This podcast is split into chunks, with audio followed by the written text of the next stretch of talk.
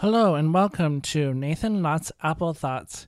This is episode number 11, and this week I'm going to be talking about books. As always, if you would like videos of any of the apps I talk about other than the app of the week, let me know in the comments at nlat.me or email nathanlott at icloud.com. Let's start with the built in and Apple Books currently just known as books, and previously known as iBooks. So you can buy books from the store, but there's also a multimedia component. There used to be an app called iBooks Author where you could include video, photos, and text. And most of that has now moved into pages.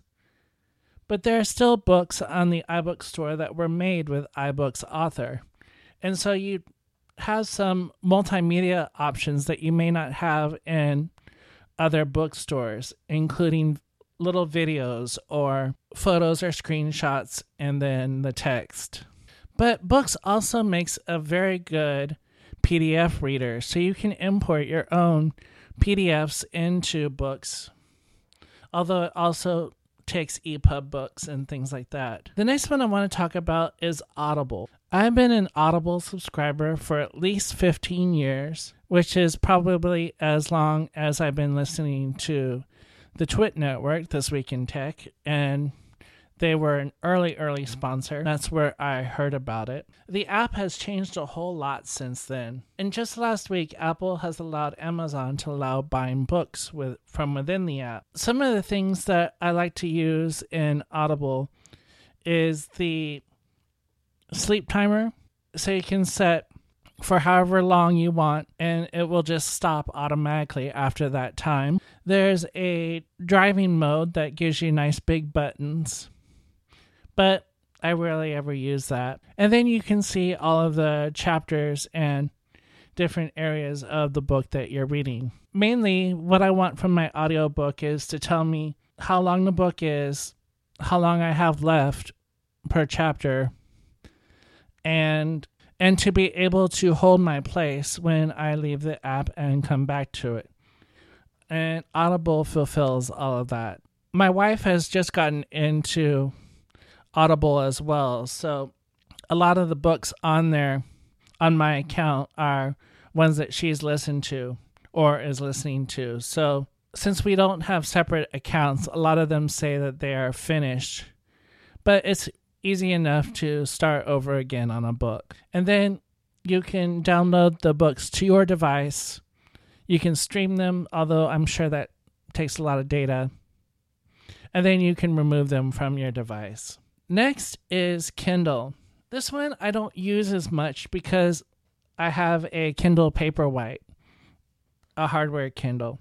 But all the books that you bought for the Kindle are available on the iPhone, the iPad, and the Mac. You can highlight and see in a light underline things that were highlighted by other Kindle users and how many times it's been highlighted. That's an interesting feature when you're reading a book to come across a passage that's been highlighted over a thousand times or something like that.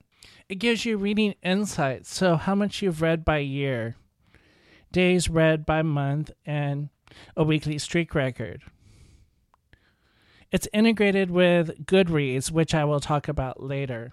So as you finish a book, it gets marked into Goodreads. I have a friend that has self published some poetry books that they don't show up into Goodreads, but once I've finished reading them, it automatically gets added into Goodreads. So that's a another handy integration between Goodreads and Kindle, and they're all owned by Amazon anyway. If you add Kindle books to your Amazon wish list, they will also show up in the app under lists. So that is the Kindle app. Next is Libby. This is for ebooks, magazines, and audiobooks. And basically, this is how you can check out those types of materials from libraries. So if your library supports Overdrive, then you have Libby support. And you can check out books and the checkout time is usually about two weeks. But my problem with library books is that I am such a slow reader. I can never finish in the two week window. And while they allow you for most books to renew, for some brand new releases or those that have holds on them, you can't renew those books. It can also help you manage and place holds on books that you may want to read as well. One of the neat things about Libby is all of the guides that are included. So there are librarian guides that help you pick great books. There's guides for books for kids, teens, Spanish books, mysteries and thrillers. There are reading lists from librarians, currently highlighted as a list of books about race and social justice. And you can filter by a lot by what is available now, which is handy so you don't have to run into a book that you want having already been checked out. Or as well as format, so by books, magazines or audiobooks, by language, by audience, so adult, young adult, kids, and by whether it supports the Libby standard, EPUBs, Kindle books, PDFs or anything else. So you can check out Kindle books with Libby and read them right within Libby as well. Next is Comixology. You still have to buy comics through the Comixology website, although they too are now owned by Amazon. And you can browse the store and add to your wish list from the app. So you can look at the store with, from within the iPhone or iPad app, add to your wish list, and then actually have to go to the website to purchase it.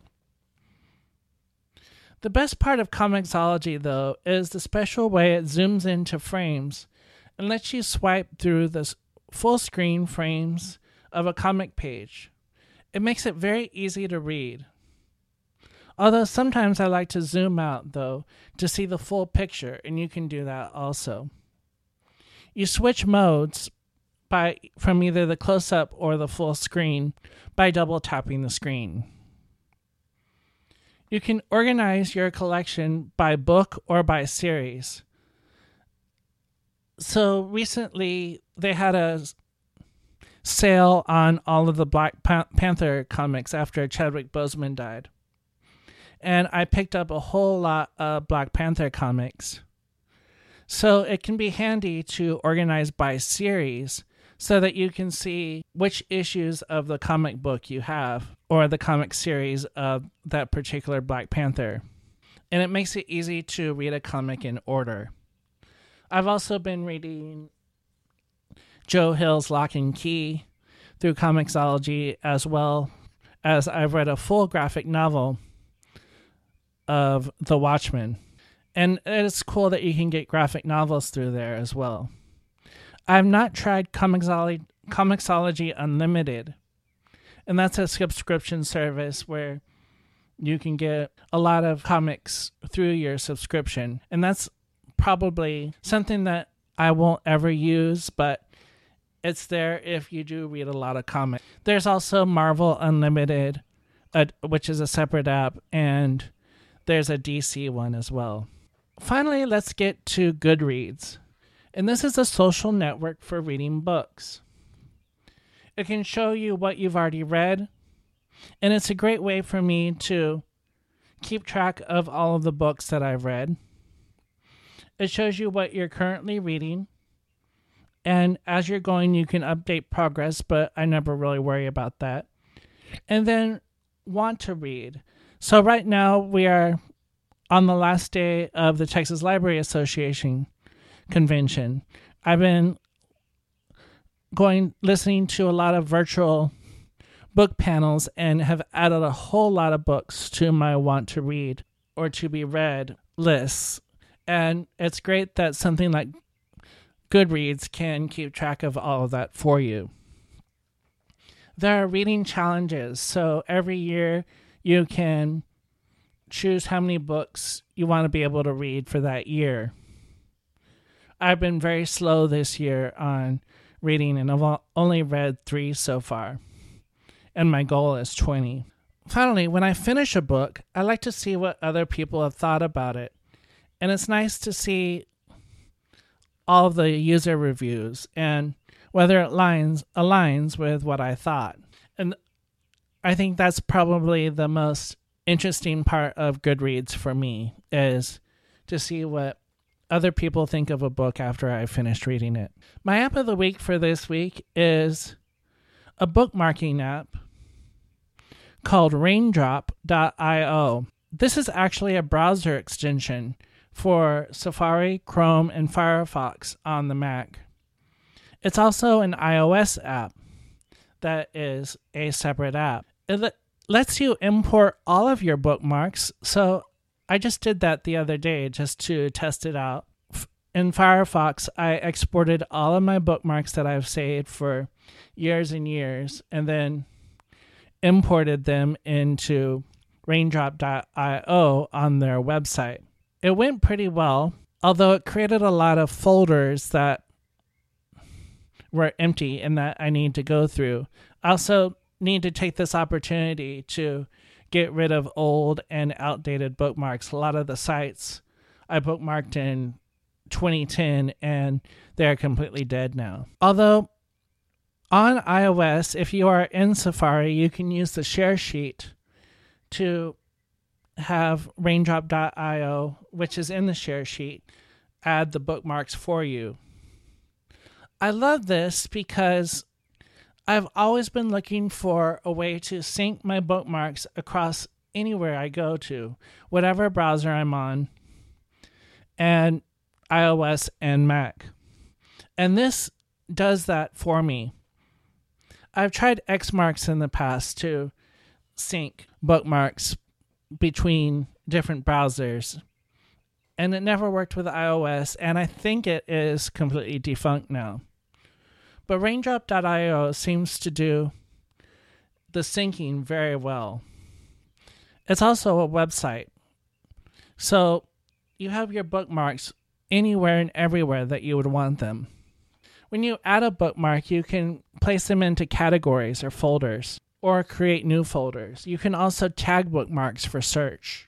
And all of these features make raindrop.io probably my replacement bookmarking feature or app going forward. And that's going to be it for this episode. If you have any comments, you can email me, Nathan Lott at iCloud.com. You can go to the blog at nlat.me and leave a comment. And watch out for the video of raindrop.io coming soon to my YouTube channel, youtube.com slash Nathan Lott. Thank you for listening, and I'll talk to you next week.